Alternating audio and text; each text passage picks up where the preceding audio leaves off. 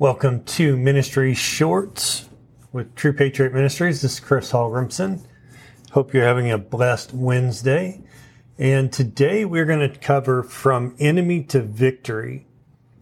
Now, we're going to look at uh, Colossians chapter 2, verse 15. And I've got this in the Young's literal translation for a reason. Uh, and this is the victory over the enemy. So in verse 15, it says, Jesus having stripped the principalities and the authorities. He made a show of them openly, having triumphed over them in it. Glory to God, that is good. So there we have our proof of Jesus' victory over the enemy, over the principalities, over the authorities.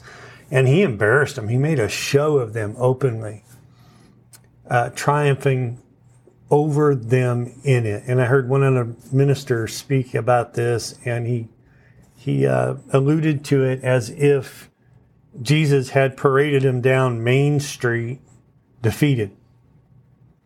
And it, and it just gives such a clear visual. And I really enjoyed that and stuck with me. Now, so let's look at how can we say that we share in Jesus' victory? Well, let's look at Romans chapter 8, verse 17. It says, And if children, then heirs, heirs of God, and joint heirs with Christ, if indeed we suffer with him, that we may also be glorified with him. Now that's speaking about us. And, and the proof, look at Romans chapter 5, verse 8 through 10. It says, But God demonstrates his own love toward us in that while we were yet sinners, Christ died for us. How much more then, being now justified by his blood, by the blood of Jesus, shall we be saved from wrath through him. For if while we were enemies, we were reconciled to God by the death of his son, how much more, being reconciled, now being joint heirs, shall we be saved by his life? Glory to God, that's good. I want you to understand there, he's showing you that as sinners, prior to accepting Christ as our Lord and Savior, we are considered enemies. Now, Ephesians chapter 2, verses 4 through 7 will help uh, reinforce this. It says, But God, being rich in mercy, because of his great love with which he loved us, sinners, even when we were dead in sins, made us alive together with Christ.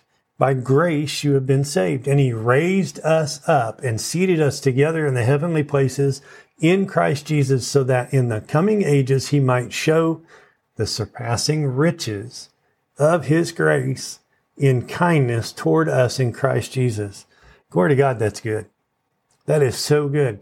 Not only did he make us children, he provided the sacrifice through Jesus Christ. We receive it. We become his children. We now become joint heirs with Christ. Not only that, but he raises us up so when he raised Jesus up out of the pit of hell and resurrected him and, and had victory over the enemy, and then Jesus ascended and he sat, sat there next to God on the throne. It's saying right here in Ephesians 2, verses 4 through 7, that he raised us up also. And then we are seated there with Jesus. Glory to God. That puts us in that very same position of victory as a joint heir as Jesus Christ. And that's a glorious thing. This is really important that we start to understand our position with God. He's not just our God, He's our Father. And being our Father, He has made us joint heirs with Jesus giving us that inheritance. This is a beautiful thing. Read through these verses.